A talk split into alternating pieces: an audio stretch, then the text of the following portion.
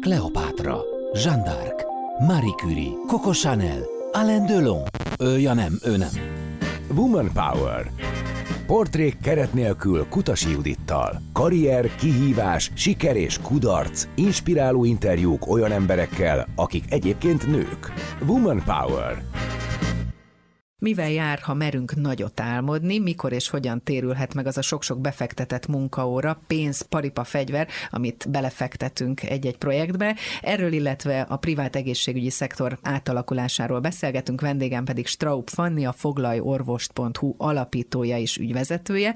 Egyben volt tulajdonosa, hiszen az OTP Bank nemrégiben megvásárolta az általa felépített rendszert, portált. Erről a vadonatúj egészségügyi tranzakcióról is beszélgetünk ma. Köszönöm hogy elfogadtad a meghívásomat. Köszönöm, hogy eljöhettem. Az a portál, amit létrehoztál, ma már össze van kötve a legnagyobb rendszerekkel, komplett online megoldásokat kínál az orvos választása és az időpont foglalásra.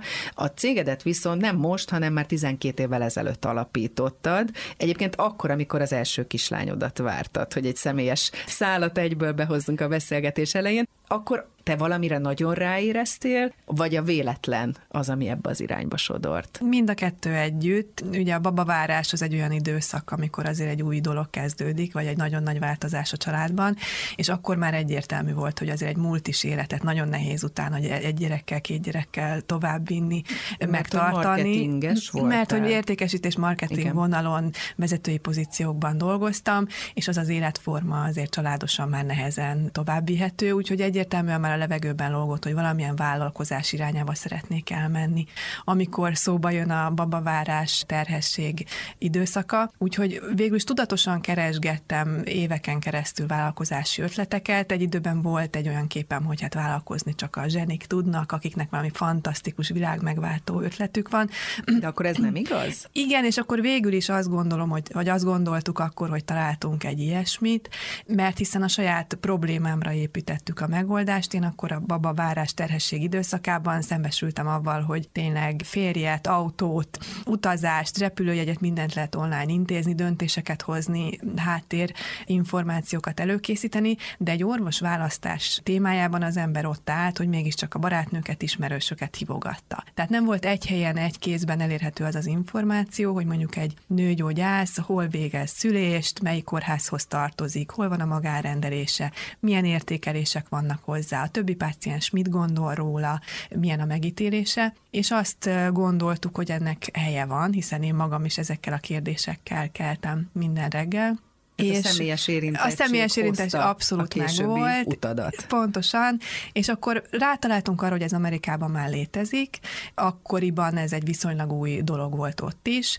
és ugye 2009-10-et írunk, pár éve indult ez New Yorkban, akkoriban ez a megoldás, és ezt Magyarországon mi elindítottuk. És ugye egy klasszikus startupként indult az oldalad és a vállalkozásod, de át lehet egyébként ültetni teljes egészében az amerikai kultúrára felépített struktúrát a magyarra? Mi megpróbáltuk azt, amit kívülről láttunk, de természetesen hozzá kellett tenni a magyar sajátosságokat is, illetve magában a rendszerben, a foglalási logikában nagyon sok mindent nekünk kellett kitalálnunk, hiszen nem fértünk hozzá az amerikai rendszernek az admin vagy a háttér gépházához, hogy ott hogyan működnek a dolgok. Úgyhogy itt azért egy, egy másfél éves háttérmunka és kísérletezés zajlott, amikor 2011-ben indult el végül is a portál. Egyébként vicces, mert akkor még nem hívtak minket startupnak, akkor indult ez az egész startup széna vagy világ, akkor még egy kezdő vállalkozás voltunk, és aztán 11-12-13-ban kezdődött el Magyarországon is ez a startup világ, amiben már mi, mint online platform valóban beleilleszkedtünk. Nagyon kíváncsi vagyok arra, hogy milyen kockázatot vállaltál, hogy hogyan indultál neki, hogy milyen nehézségek, hullámvölgyek, bármi volt, de mielőtt erre rátérünk, az is érdekelne, hogy ugye említetted, hogy multinacionális környezetben marketinges vezetői pozícióban dolgoztál, tehát abszolút nem erre a világra készültél, amiben most már az elmúlt 10-12 éve mozogsz. Mi volt, hogyha volt akár gyerekkori álmod elképzelésed, hogy mi leszek, ha nagy leszek? Hát a vállalkozó az a legutolsó volt a listán szerintem, mert hogy abszolút kockázat kerülőnek és biztonságra törekvőnek érzem magam, és mindig is az voltam. A családomban is inkább az alkalmazotti, nagyon sikeres mintád. egyébként, de alkalmazotti vezetői lét volt előttem. Két dolog volt talán, ami a legmeghatározóbb, meghatározó volt. Egyrészt a CEU-ra jártam, egy MBA-t végeztem el, ami már azért nagyon ebbe az irányba terelgeti a diákokat. Mindannyian általában multikörnyezetből indultunk, de mégis a, ez az MBA képzés abszolút azért a kinyitja a vállalkozási vénáját mindenkinek. Illetve a másik, a, hogy a férjem szobrász, és egyébként versenysportolói múltal rendelkezik. Ő sokkal teljesen inkább, más teljesen világ. más világból érkezett, ő, ő hisz magában, ő abban hisz, és mindig ez volt a mantrája felém is, hogy amiben munkát rakunk, annak lesz eredménye, így vagy úgy, és hogy ez a világrendje, úgyhogy, úgyhogy ne adjuk föl és csináljuk, és előbb-utóbb megmutatkozik az eredménye, akár anyagilag, akár bármilyen formában. Úgyhogy végül ez a kettő, az ő támogatás, a férjem támogatása és a CEU volt talán a, a két legnagyobb lökés abba az irányba, hogy elmertem indulni vállalkozással. Uh-huh. Tehát azt mondtad, hogy a legutolsó a vállalkozás lett volna, de volt azért valami vágyad? Nekem teljesen megfelelt az a multi élet, amit éltem, vagy azok a pozíciók, amire amiben készültél. voltam, amire készültem közgazdászként, úgyhogy alapvetően korábban nem voltak, illetve igazából a bizonytalanság volt bennem, hogy én képes lennék-e arra, hogy megvalósítsak valamit önállóan, ami sikeres. Ez a bizonytalanság, ez elég erős volt bennem és aztán mégiscsak úgy alakult, hogy sikerült. És akkor beszéljünk is, ha mondtad, hogy siker, kudarc, nehézségek, azért ez egy 10-12 év alatt gondolom mindenből bőven, bőven akadt. Kis tőkével eleinte szakmai partnerek nélkül indultál, vagy indultatok. Mennyire vállaltál kockázatot most így visszatekintve a foglalorvos.hu felépítésekor, vagy később menet közben? Én úgy éreztem, hogy az az időpillanat, amikor terhes vagyok az első kislányommal, gyakorlatilag a legrizikomentesebb idő időszak, hiszen akkor már azért nem nagyon tudtam alkalmazottként dolgozni, illetve a következő évekre is biztos volt, hogy nem tudok visszatérni a munkavilágába teljes munkaidővel, úgyhogy nem volt nagy az a kiesett veszteség, amit mondjuk egy nagy fizetés elengedése okozott volna. Úgyhogy azt gondoltam, hogy ez a pár év mindenképpen tökéletes arra, hogy ezt kipróbáljuk, mert nincs nagy vesztesége a dolognak. Azon kívül, hogy sok-sok munkát rakok bele. Egyébként konkrétan eh, másfél millió forintba került az a rendszer, amit mi akkor lefejlesztettünk egy külső fejlesztő céggel, tíz tehát tíz, hát igen, 12 évvel, évvel ezelőtt, és akkoriban annyiba került egy kutatás is. És akkor gyakorlatilag el kellett dönteni, vagy el tudtuk dönteni, hogy most csinálunk egy kutatást, és megkérdezzük az orvosokat, meg a pácienseket, hogy szükségük van-e egy ilyen rendszerre, vagy belevágunk, elindítjuk, és megnézzük, hogy mit mond a piac. Hát akkor itt azért volt egyfajta kockázatvállalás, de... Volt egy anyagi kockázat, igen, de az nem volt olyan jelentős, azt saját megtakarításokból abszolút tudtuk finanszírozni. Utána természetesen később jöttek az előre nem tervezett, vagy nem precízen tervezett költségek, de az indulást az, az viszonylag könnyen és gyorsan ment. Beszéljünk azért a nehézségekről, vagy hullámvölgyekről is, mert így visszatekintve már azt gondolom erről is máshogy tud beszélni az ember. Tehát mondjuk volt olyan, hogy a pénzhiánya okozott -e nehézséget, vagy hogy mondjuk nem egy konkrét marketing stratégiával tudtatok indulni az elején, miközben egyébként marketinges vagy, de hát nyilván ez összefügg, hogy ha nincs pénz, akkor a marketing stratégiát is máshogy kell kialakítani. Igen.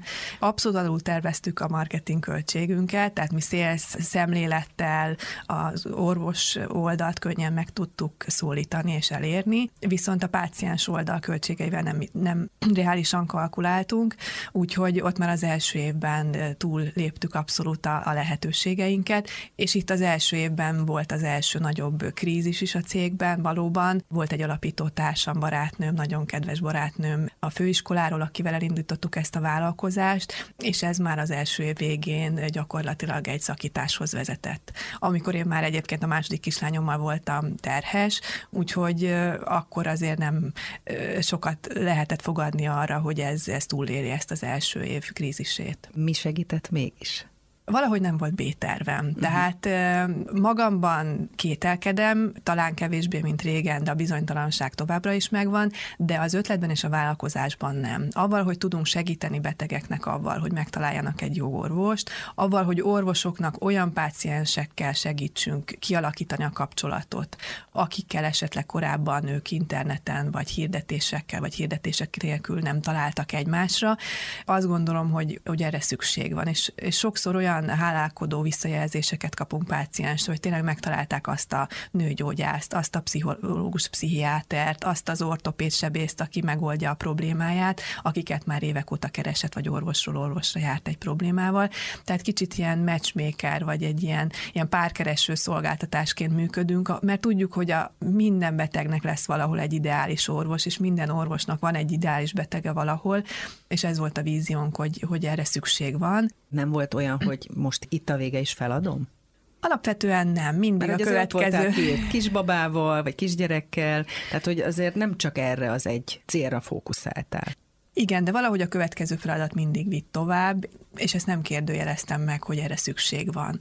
Az, hogy anyagi siker mikor lesz, a, avval kapcsolatban valóban azért a három, negyedik, ötödik év után kicsit türelmetlen lettem, de aztán eljött egy pont, amikor az áttörést elértük. És mit értettél korábban mondjuk a siker és a kudarc fogalma alatt, és mennyire változott meg ezügyben a nézőpontod, akár most a foglalorvos.hu eladása után, vagy menet közben, ahogy nőtt-nőtt a cég? Hát alapvetően nem feltétlenül gondolkodtam ezen. Én a napi sikereket is abszolút sikerként könyvelem el, és valahogy próbálom tudatosan is beépíteni az életembe, hogy ezekre a kisebb napi sikerekre is abszolút hálával tekintsek, és, és örülni tudjak egy új kolléga örömének, egy új kollégával, ha elkezdtünk dolgozni, hogyha közösen elindítottunk valami új szolgáltatást, hogyha megdicsért minket egy orvos, vagy egy pácienstől kaptunk egy visszajelzést, ezeket is én abszolút sikerként könyvelem el, valóban jó érzés volt, amikor már anyagi sikerek is elkezdtek ezzel Ez együtt az járni. Év Ez valahol az ötödik év környékén, igen, tehát Akkor a türelem az A türelem az, igen, fontos volt.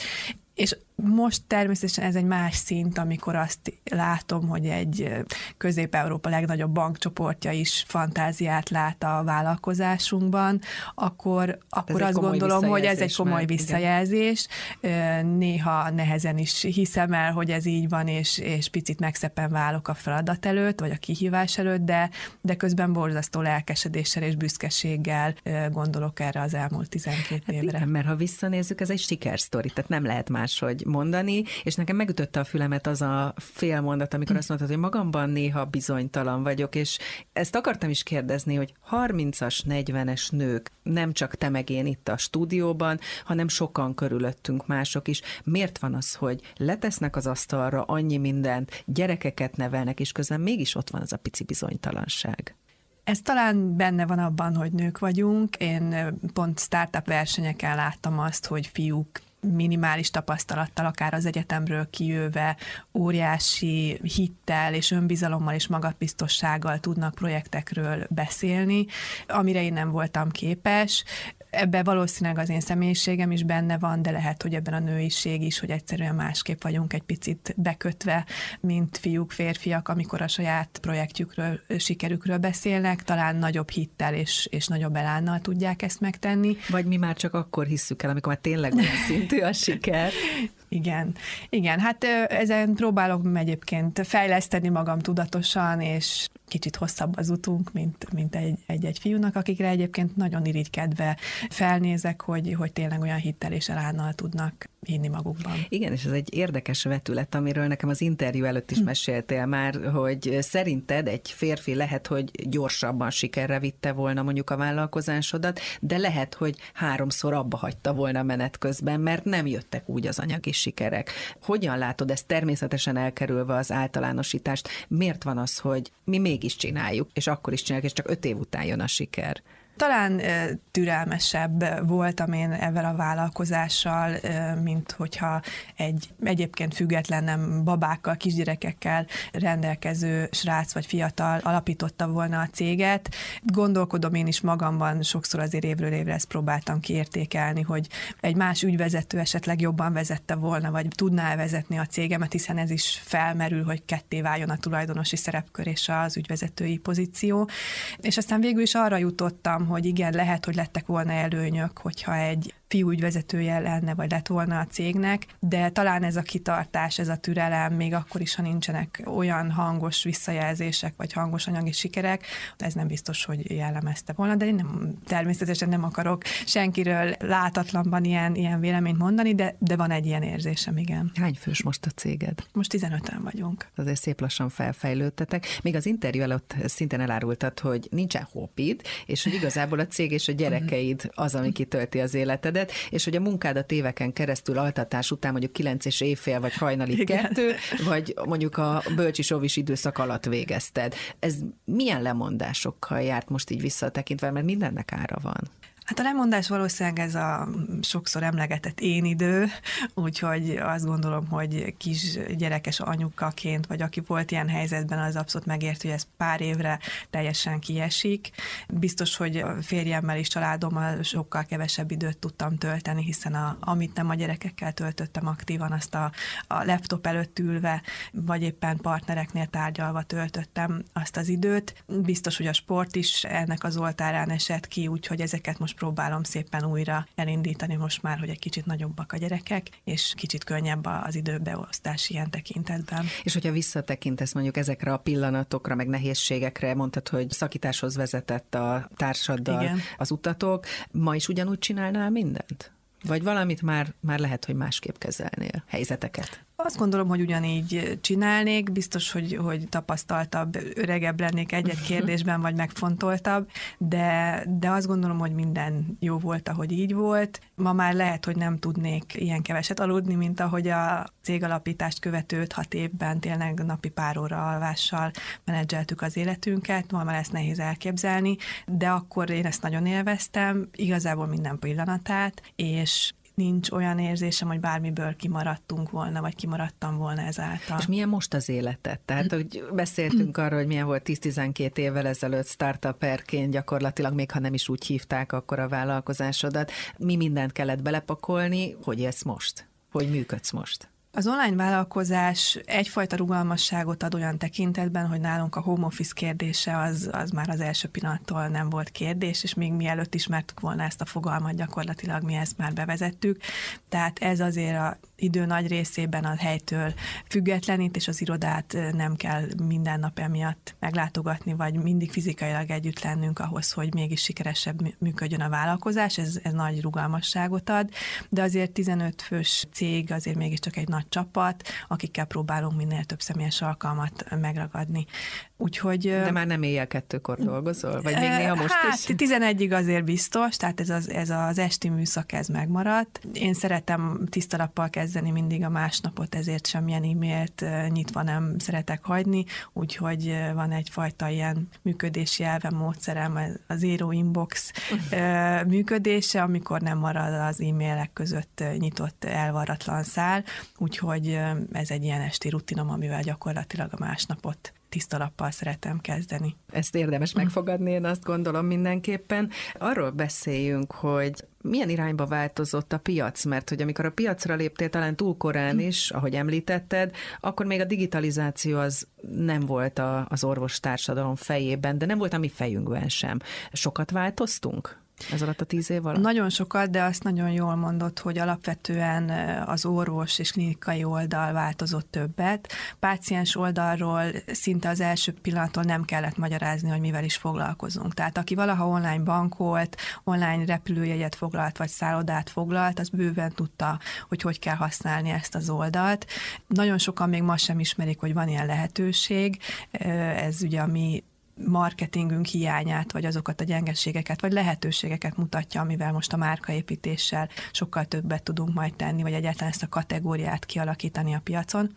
Orvostársadalom. Orvostársadalom, igen. Egy picit szkeptikusabbak voltak, mint a felhasználói oldal, nehezebben váltottak, ugye általában kisebb rendelőkben idősebb asszisztensek kezelik a főorvos úrnak, professzor úrnak a naptárját, beosztását, időrendjét, régi rutinok szerint. Sokszor azt mondtuk viccesen, hogy nekünk a konkurenciánk az nem egy másik platform, hanem a ceruza és a naptár, meg a radír. Ugye ott a időpont egyeztetésnél heves radírozások és, és ceruzás órás időpont áttírások voltak, úgyhogy valóban szokásokat kellett megváltoztatnunk a klinikai oldalon, de hát látjuk, hogy ma már őrült módon zajlik a piacosodás, egyre professzionálisabb a magánegészségügyi piac, tűnnek el azok a pici lakásrendelők, amik korábban minimális infrastruktúrával működtek, és egyre jobban felszerelt, szép profi rendelők vannak, ahol komoly recepció, komoly asszisztencia segíti a működését és a hátterét az egész intézménynek. Ezek az intézmények természetesen egy digitális megoldásra teljesen másképp tekintenek, és alapvető szükségletként az első pillanatban, induláskor már bevezetik ezeket a digitális megoldásokat, tehát az a technológia, amit mi kínálunk, az a ügyfélkapcsolattartási eszköz, ugye itt a foglalás mellett emlékeztető e-mailek, SMS-ek, statisztikák, információk, havi kimutatások, az, amit mi kínálunk a klinikáknak, ez már alapvető létszükséglet egy modern praxis menedzsmenthez a magánegészségben. Volt valaha cél a cég eladása? Az induláskor nem volt cél egyáltalán, de útközben, ahogy belekóstoltunk, vagy beleláttunk a startup világba, egyre inkább egyértelművé vált, hogy ez valószínűleg a mi utunk is. Ahogy említettem, mi túl korán indultunk, tehát a magánegészségügyi piac még, még nem tartott ott, hogy egy ilyen szolgáltatással gyors áttörést érjünk el. Ugye a mi történetünk nem egy overnight success, ahogy mondják, tehát abszolút ki, ki kellett ülni, ki kellett várni ezeket az éveket. Körülbelül a negyedik év körül merült fel egyáltalán a tőke bevonása, és akkor ebben egy olyan útra léptünk rá, amelynek a vége általában a cég eladása. Tehát amikor láttuk, hogy saját forrásból, a cash flow-ból nem tudjuk finanszírozni a dinamikus növekedést, amit szeretnénk, akkor kezdődtek el tárgyalások arról, hogy külső tőkét vonjunk be a cégbe. Ugye ez általában nem hitelt jelent, hanem egy tulajdonos valamilyen tőke alapformájában. Ekkor már egyértelmű volt, hogy akkor a következő pár éven belül következő lépcsőként általában vagy egy újabb tőkebevonási kör, vagy pedig valamilyen módon egy eladás következik a cég viszont, életében. Viszont a cég életében benne maradsz, mert hogy ügyvezetőként továbbra is irányítod és fejleszted, ha jól tudom. Igen, hát azt gondolom, hogy ez, ehhez értek a legjobban, tehát tényleg ez a téma a szívem csücske, és belenőttem együtt, fejlődtem együtt a magánegészségügyi piaccal, úgyhogy a következő évekre bőven azt gondolom, hogy a lelkesedésem és az ambícióm kitart arra, hogy most egy új lendülettel, egy új szintre érkezve tovább tudjuk fejleszteni a céget. Na most ennek a hogyanjáról fogunk beszélgetni hamarosan. Vendégem továbbra is Traub Fanni, a foglaljorvost.hu alapítója, ügyvezetője. Hamarosan innen folytatjuk. Woman Power. Portrék keret nélkül Kutasi Judittal. A hírek után folytatjuk. Már is folytatjuk a beszélgetést Traub Fannival, a foglalorvos.hu alapítójával, a mikrofonnál pedig Kutasi Judit, és beszélgetésünk apropója egy vadonatúj tranzakció a magyar egészségügyben. Az OTP ugyanis megvásárolta a foglalorvost.hu-t. Fanni, te az online orvoskeresés és foglaláspiac sajátosságairól már valamennyit elárultál, illetve azt, hogy sok minden megváltozott, hogy dinamikusan megváltozott, és nem elsősorban mi felhasználók fejében változott meg valami, hanem az orvos orvostársadalom fejében rádöbbentek, hogy egy picit másképp kell működni. Viszont jött 2020, jött a pandémia, és azt gondolom, hogy ez rengeteg mindenre megtanított bennünket, és talán nektek, ha jól értem, egy picit segített. Abszolút érintett minket természetesen cégként negatívan, hiszen az ijegység és a rendelők bezárása hát az, rátok is az, az ránk volt. is hatással volt, de ahogy az első izgalmak elmúltak, úgy mindenki megpróbált a helyzethez alkalmazkodni, és a klinikák azok, akik tovább működtek és komolyan gondolták a továbblétüket, fejlődésüket, ők elkezdték digitalizálni a folyamataikat, így percek alatt megjelentek a rendeléseken a digitális megoldások, ez akár telemedicina formájában, tehát távkonzultációk, távdiagnózis, ugye akkor indult el és tört át teljesen a páciensek felé elindult az e-recept vény beváltása és kiállítása, tehát egy teljes áttörés volt ezen a területen. Amikor először szembesültem azzal, hogy telefonos konzultációval kell elmondanom a problémámat egy orvosnak, aki nem lát engem, és nyilván aztán szóba került, hogy videós kommunikáció én magam is idegenkedtem tőle, eltelt egy pici idő, és már természetesnek érzem. Pedig nem vagyunk olyan idősek, tehát mi még az a generáció vagyunk, aki már, már nyitottabb az újra.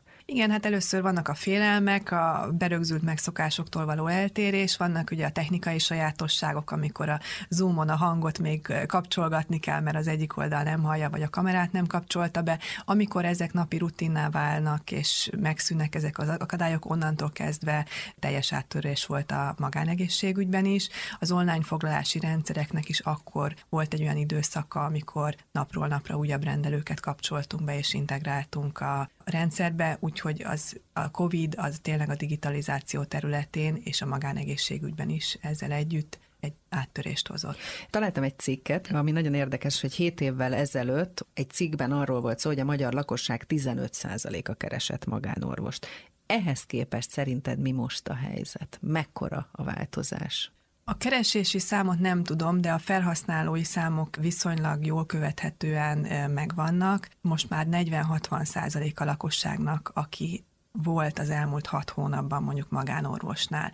Ez nem csak a digitalizáció, hanem az állami egészségügy alakulását is jelenti. Igen, úgyhogy itt azért több folyamat, több igen. folyamat van a háttérben, ami ebbe az irányba mutat végül is, de valóban egyre több páciens jelenik meg a magánegészségügyben, és egyébként a magánegészségügy meg digitalizálódik. Ez mind a kettő abba az irányba mutat, hogy egyre több online foglalás is jelenik meg. Ha még a számoknál marad, maradunk, szintén megdöbbentő volt számomra, hogy 2020-21-ben 41 kal emelkedett például a magán kórházakban szülések száma. Tehát ez egy döbbenetes szám. Igen, hát ez is nem feltétlenül csak a magánklinikák kapacitás bővülését jelenti, ami egyébként megvolt, hiszen két új magánintézmény vezetett be abban az évben, vagy indított el magánszülészeti szolgáltatást. Azért ez nagy bővülés előtte három klinika volt, úgyhogy ez egy kapacitás oldalbeli bővülést is jelent. Másrészt viszont abban az évben változott meg a jogállása az orvosoknak, talán emlékszünk Igen. erre, és ez egy olyan nagy átalakulást jelentett az állami egészségügy területén, hogy sok orvos átvándorolt, és a szüléseket már csak a magánkórházban vezeti le. Úgyhogy itt a kettő hatás együtt érvényesül, hogy tényleg egy ilyen drámai növekedést láthatunk a magánszülészetek számában. Na most, hogyha a foglalóorvos.hu-ról beszélünk, ugye ott nagyon szépen tematizálva láttam, hogy vidék, Budapest, kerületeken belül ki hol keres, hogyan, mit. Egyébként van különbség tapasztalatod szerint főváros és vidék között, vagy, vagy Magyarország ország egyes pontjai között, hogy hol mennyire népszerű, vagy elfogadott, vagy használt egy ilyen szolgáltatás? Alapvetően páciens igény oldalról azt látjuk, hogy nincs nagyon nagy különbség Vidék és Budapest között, inkább a klinikai oldalról látjuk a különbséget. Vidéki szolgáltatók sokszor orvos hiányal küzdenek inkább, és páciensekkel bőven el vannak látva, így nem feltétlenül kezdenek el használni olyan kényelmi megoldásokat, mint egy online foglalás, hiszen így is úgy is megtelik a rendelés, tehát marketing eszközként nem feltétlenül csatlakoznak, és digitális eszközként is, hogyha van egy bejáratott telefonos foglalási folyamatuk nem feltétlenül cserélik azt le, vagy egészítik ki, tehát inkább a klinikai oldalon látunk egy pici különbséget, de ott is óriási a felzárkózás, tehát nagyon komoly, szép és nagyon jól felszerelt vidéki rendelő hálózatok kezdenek kialakulni. Azt gondolom, 10-12 év alatt rengeteg tapasztalatot szereztél, meg rálátást erre a szektorra. Hogyha ha az egyes szereplőket nézzük, akkor például mi a páciensek elvárása most, hogyha így a top három vagy öt pontot említenéd? A magánegészségügyben az első, második helyen általában az időfaktor áll, hogy miért választ valaki magánorvost a nap végén.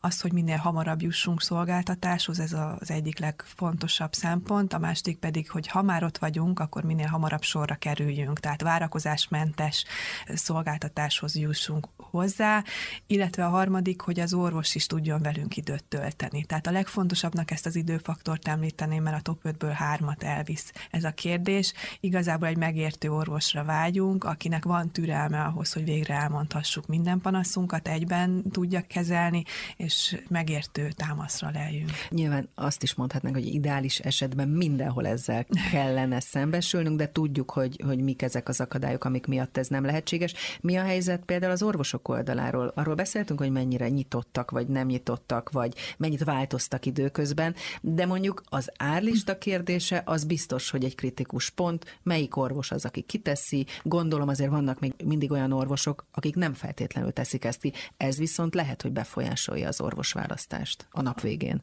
Igen, amikor indultunk 2011-ben, akkor körülbelül 10-15 ezer forint volt átlagos vizidi magánterületen Magyarországon, Budapesten inkább a 15 vidéken a 11 környéki. Ez ma már a 28-35 ezeres kategóriát ért el. Akkoriban nem volt olyan nagy súlya annak, hogyha valaki nem rakta ki az árait, egyrészt sokkal egységesebb volt, másrészt nem volt olyan nagy összeg, bár természetesen mindenkinek a pénztárcájához mérten.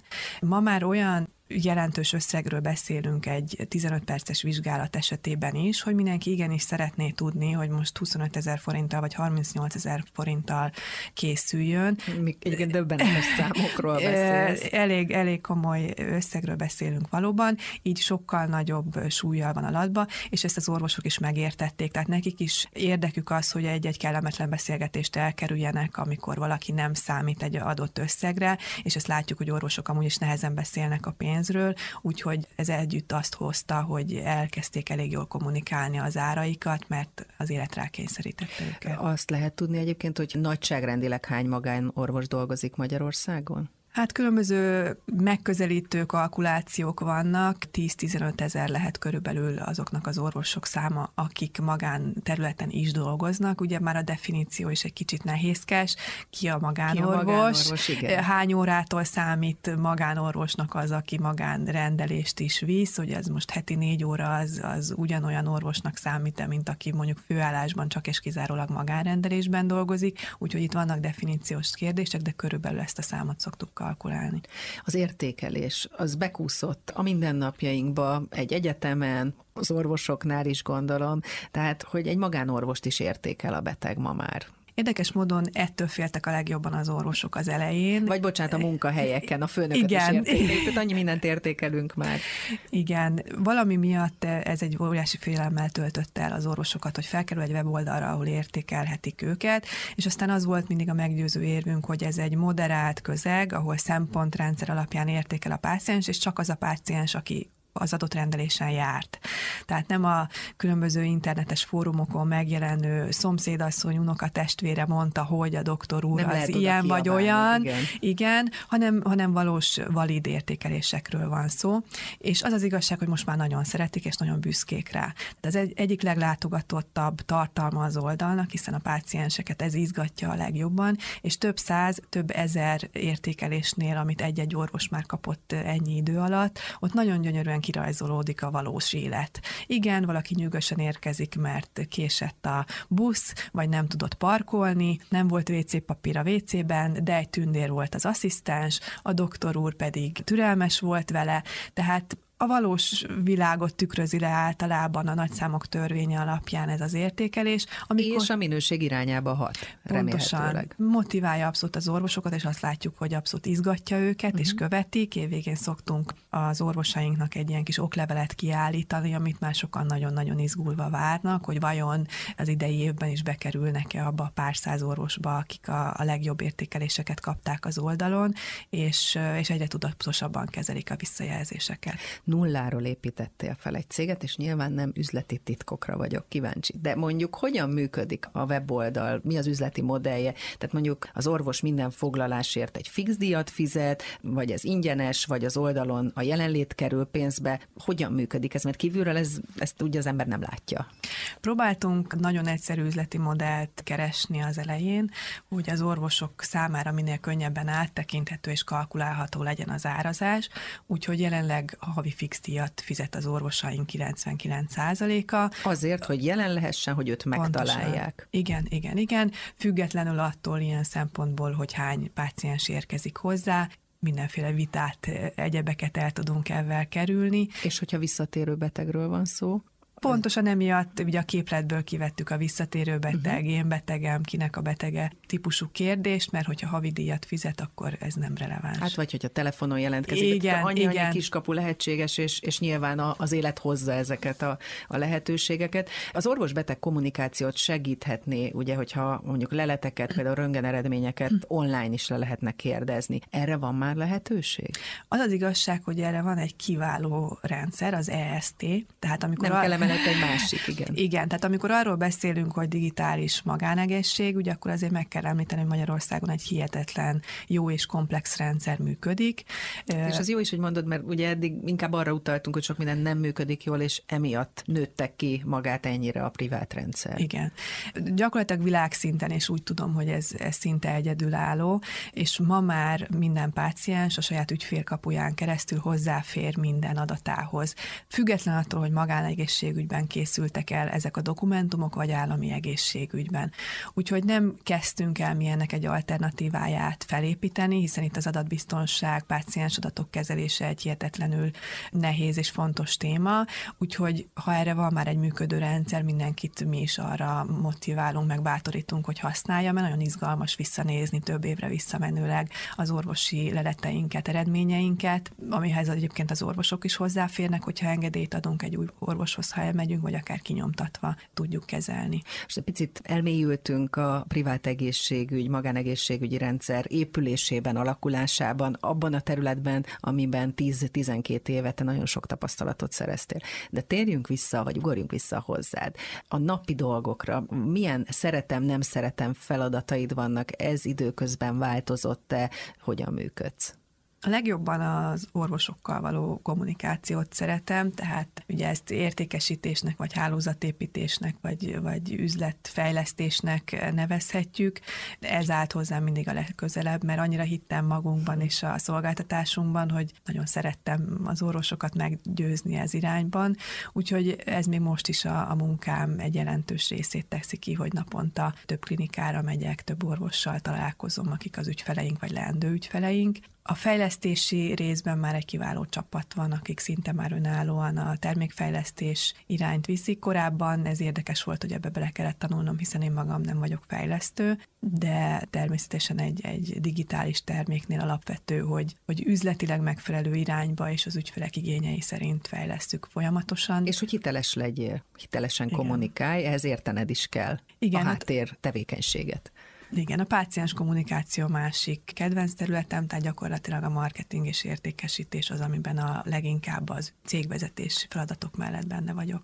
Amire még kíváncsi lennék, hogy ugye marketing vezető voltál multinacionális környezetben, de más vezetővé váltál-e, alakultál-e a saját cégedben?